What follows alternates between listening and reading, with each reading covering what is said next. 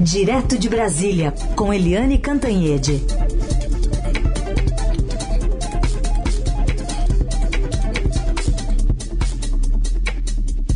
Oi, Eliane, bom dia. Bom dia, Raíse, Carolina, ouvintes. Desculpe a voz, estou muito gripada. Melhoras, Eliane. Vamos. Obrigada. A gente está passando por um tempo aqui que tem bastante gente é, pegando viroses, enfim, né? É um, é um momento em que outono propicia essa circulação de vírus aí, tomara que você fique bem logo. Falar sobre o ministro Fernando Haddad, que indicou o seu braço direito para a diretoria de política monetária do Banco Central. Ontem ele se manifestou sobre esse assunto, ressaltou que é uma escolha que, inclusive, já veio até de uma demanda do mercado. Ele já tinha ouvido falar nessa indicação por parte do mercado de Galípolo para essa posição. Vamos ouvi-lo. Só por curiosidade, a primeira vez que eu ouvi o nome do Galípolo para o Banco Central partiu do Roberto Campos Neto. Eu estava no G vinte, na Índia, fomos almoçar juntos e foi a primeira pessoa que mencionou a possibilidade do Galípolo ir para o Banco Central no sentido de entrosar as equipes do Banco Central e da Fazenda. Vai nos permitir maior integração e maior coordenação. Vamos dividir informações e responsabilidades, vamos poder estar mais próximos, fazer chegar ao Banco Central o nosso ponto de vista, assim como nós recebemos do Banco Central o ponto de vista dos técnicos. Enfim, eu penso que a coordenação vai ser favorecida por essa indicação, que estava prevista em lei, né, que é exatamente dentro das regras estabelecidas pelo Congresso Nacional. Galípolo, que é um contraponto aí ao presidente do Banco Central, embora os dois se entendam bem, né, Eliane? É, sim, com certeza, né? O, os dois, né, o Roberto Campos Neto e o Fernando Haddad, eles têm mantido uma ponte bem, bem razoável de diálogo, né, enquanto o presidente Lula ataca, a presidente do eh, P T, Gleisi Hoffmann, ataca, e, enfim, líderes do P T lá no Congresso atacam, né, o Fernando Haddad tem tido uma postura muito institucional na relação com o Roberto Campos Neto. Aí, quando ele indicou o Galípolo, que é o braço direito dele da Fazenda, para a diretoria de política monetária, que é a diretoria mais importante do Banco Central, né, É, ficou aquela dúvida ontem em Brasília. Qual é a intenção? O Fernando Haddad diz claramente que quem indicou nesse almoço lá na China tal foi o próprio Roberto Campos Neto e que, portanto, seria mais uma ponte, mais um canal de coordenação de Banco Central com o Ministério da Fazenda. Mas há dúvidas, porque muita gente acha que o É, Galípolo foi é, colocado lá dentro exatamente é, para, enfim, como uma forma de intervenção, né, para ficar de olho, para ser a dissidência dentro do Banco Central. E hoje já saem notícias pipocando daqui e dali de que o, o objetivo seria já botar ali o Galípolo como uma opção para substituir o Roberto Campos Neto. O Roberto Campos Neto, que tem mandato para presidente do Banco Central, Lula não pode tirá-lo assim, estala o dedo e muda, como ele pode mudar qualquer ministro a qualquer hora, né? E o mandato uh, do Roberto Campos Neto vai até o final de dois mil e vinte e quatro. Mas, enfim, é, ou no final de vinte e quatro, ou antes disso em alguma, sei lá, alguma mudança brusca, alguma situação inesperada, tem lá o Gabriel Galípolo como um homem do governo dentro do Banco Central Autônomo. De qualquer jeito, é, o, o Haddad, vamos confiar na palavra do Haddad, sim, porque ele tem mantido uma relação muito institucional, ele tem sido mais político deles. Até na minha coluna de hoje no Estadão eu falei, tem alguma coisa errada num governo em que o principal articulador político é o ministro da Fazenda, né? E o Fernando Haddad tem sido um articulador político com o Banco Central, com a presidência da Câmara, com a presidência do Senado, com os líderes partidários, com o meio eh, financeiro, com o meio econômico do país e até com o M S T, né? Então, alguma coisa está falhando aí na articulação política, porque o ministro da Fazenda é que está cumprindo um papel que não se esperava dele. E está cumprindo bem, ele está indo bem. O Haddad está sendo bem recebido É, pela sociedade, surpreendeu positivamente, e esse canal com o Banco Central realmente pode ser muito útil para discutir as questões de um lado, de outro, é, os, é, vamos dizer assim, as versões, as posições de cada lado. Ou seja, é mais um canal. Muito bem. Eliane, outro assunto do dia é o depoimento de ontem do ex-ministro da Justiça do governo Bolsonaro, Anderson Torres. Ele foi lá para ser ouvido sobre, na Polícia Federal, para ser ouvido sobre aquela operação da Polícia Rodoviária Federal em trinta de outubro, no segundo turno da eleição, parando ônibus na Bahia, em outros estados do Nordeste principalmente. Mas diz que não tem nada a ver com isso, né? Bem, é o ex-ministro da Justiça Anderson Torres, que é delegado de carreira da Polícia Federal, é, poderia ter ficado calado, né? A, a lei permitiria isso, mas ele não ficou e ele deu a sua versão. Acredite quem quiser, né? Na versão dele, é, ele apenas orientou a Polícia Rodoviária Federal para impedir crimes eleitorais. Foi para isso, mas curiosamente, vejam a sequência, né? A sequência dos fatos. É, Lula ganhou uh, no primeiro turno uh, e ganhou com muita folga no Nordeste. Aí o Anderson Torres encomenda ao Departamento de Inteligência do Ministério da Justiça um mapa de onde ele foi mais bem votado. E aí esse mapa confirma que são nos estados do Nordeste. Aí, logo em seguida, o Anderson Torres viaja para a Bahia, se reúne com a Polícia Federal e com a Polícia Rodoviária Federal para dar orientações sobre as eleições. E aí, no dia da eleição, do segundo turno, eis que o, o Nordeste, as operações da Polícia Rodoviária Federal, eh, Rodoviária Federal eh, no Nordeste foram muito, muito mais ativas, várias vezes mais ativas eh, no Nordeste do que no Sudeste, por exemplo, e no resto do país. E focando exatamente o quê? Os ônibus, enfim, as vans que carregavam eleitores de um único candidato, que era o Lula. Não era dos dois candidatos igualmente. Então, o, o Anderson Torres, que os, os políticos bolsonaristas que foram visitá-lo dizem que está muito abatido, muito magro, muito, é, enfim, está sofrendo muito com a prisão. Ele está preso desde o quatorze de janeiro, mas ele deu uma explicação que é muito precária, porque os fatos, a cronologia, os depoimentos anteriores não confirmam a versão dele, pelo contrário.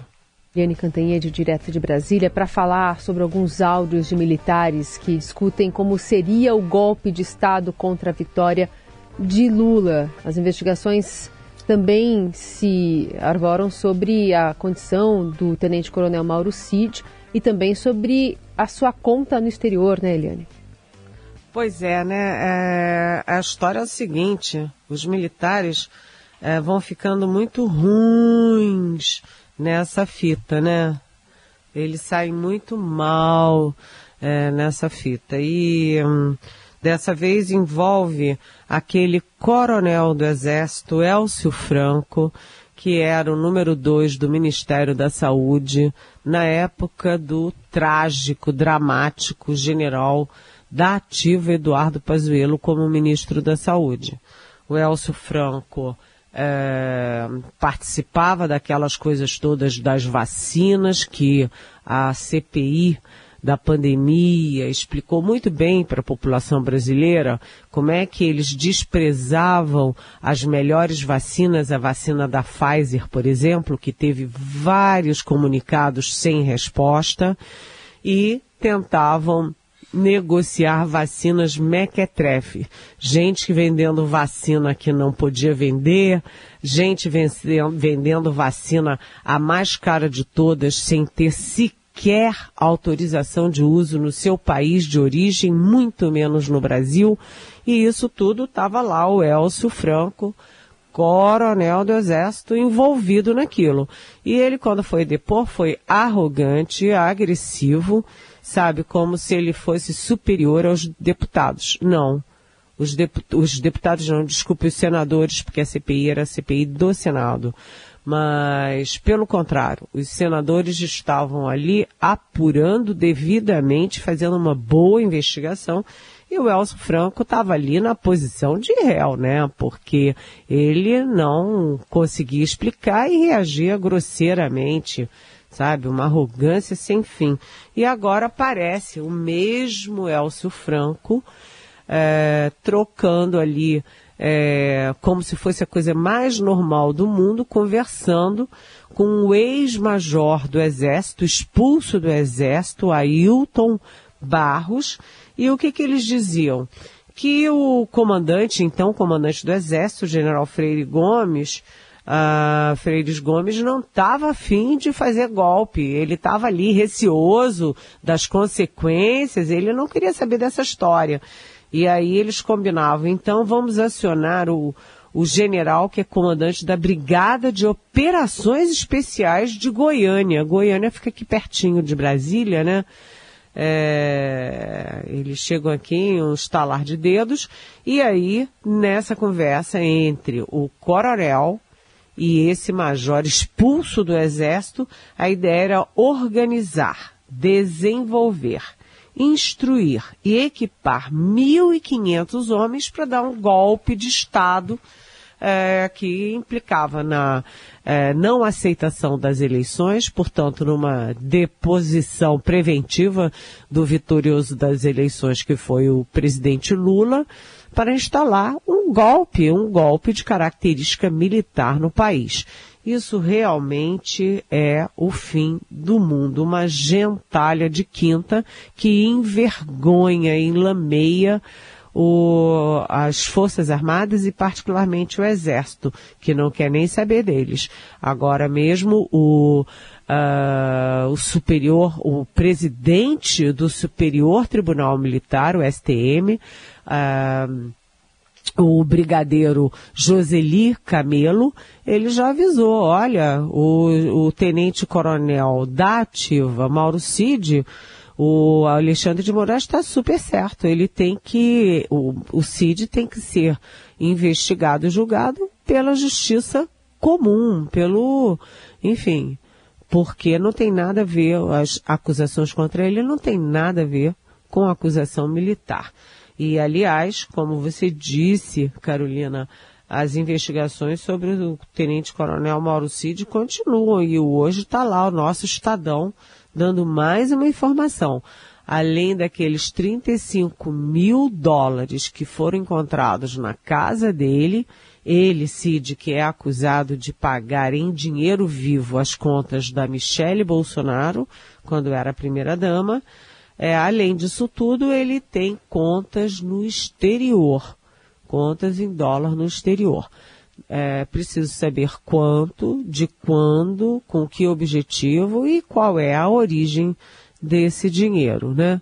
É, não é proibido ter dinheiro no exterior, mas tem que saber quem, como, onde, para quê e principalmente a origem. O fato é que é, são muitos militares aí na linha de tiro, na linha de tiro por estarem É, sendo investigadas por tentativa de golpe. Então, tem já todos aqueles generais da presidência da República na época do Bolsonaro, tem o tenente-coronel uh, da ativa Mauro Cid, tem esse coronel Élcio Franco, tem esse major que já foi preso sete vezes e vai por aí afora, né? E sem falar Na, no vexame que eles passaram na pandemia, com aquele general Eduardo Pazuello, que é uma vergonha, né, fazendo tudo errado na pandemia, e aí dá aquela explicação sabuja. Uh, um manda, o outro obedece. O Bolsonaro manda e eu faço o que ele manda. Olha, é de doer, gente.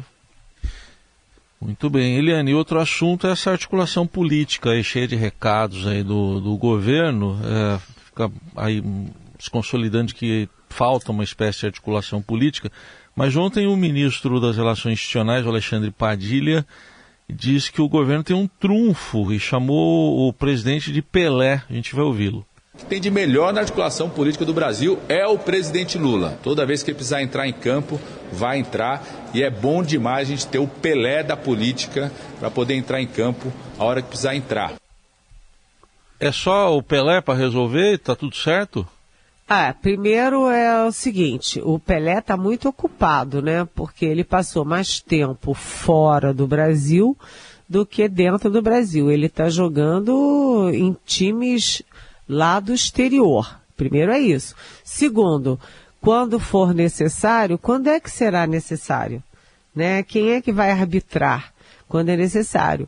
E terceiro, será que o Pelé da política continua com aquela garra toda, com aquela energia toda é, do velho Pelé dos dois primeiros mandatos? São dúvidas, mas a minha coluna de hoje do Estadão, cujo título... Desculpa repetir, mas é que eu gostei do título, gente, cá entre nós em família.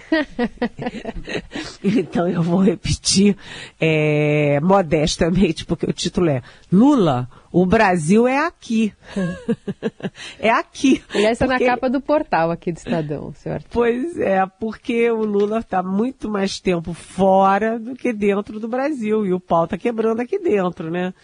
É, e, e o governo tem muitas pautas de interesse dentro do Congresso, precisa de articulação. Mas eu, a minha tese na coluna é de que, ok, falta articulação sim. Alexandre Padilha, que é o articulador, sumiu, é, o chefe da Casa Civil, Rui Costa, né, também sumiu, mal conversa com parlamentares, ninguém está coordenando nada. Mas o problema maior do governo não é esse. O problema maior é que há uma resistência, não só do Congresso, mas do Congresso e de fortes setores da sociedade contra os retrocessos que o Lula defende.